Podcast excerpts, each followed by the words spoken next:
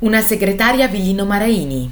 Donatella è un film di Monicelli del 1956. Donatella è una ragazza romana di estrazione semplice, schietta e di sani principi, figlia di un rilegatore di libri e fidanzata con il benzinaio Guido. Un giorno le capita di trovare una borsetta da donna contenente valori e documenti e non esita a restituirla alla proprietaria. Questa è una ricchissima signora americana che per ricompensa offre a Donatella un posto di segretaria. La sua mansione, gestire la villa romana della signora, Villino Maraini in via Ludovisi 48, durante le assenze di questa non richiede particolare impegno e permette alla ragazza di vivere per un po' negli agi di un'alta società a lei sconosciuta.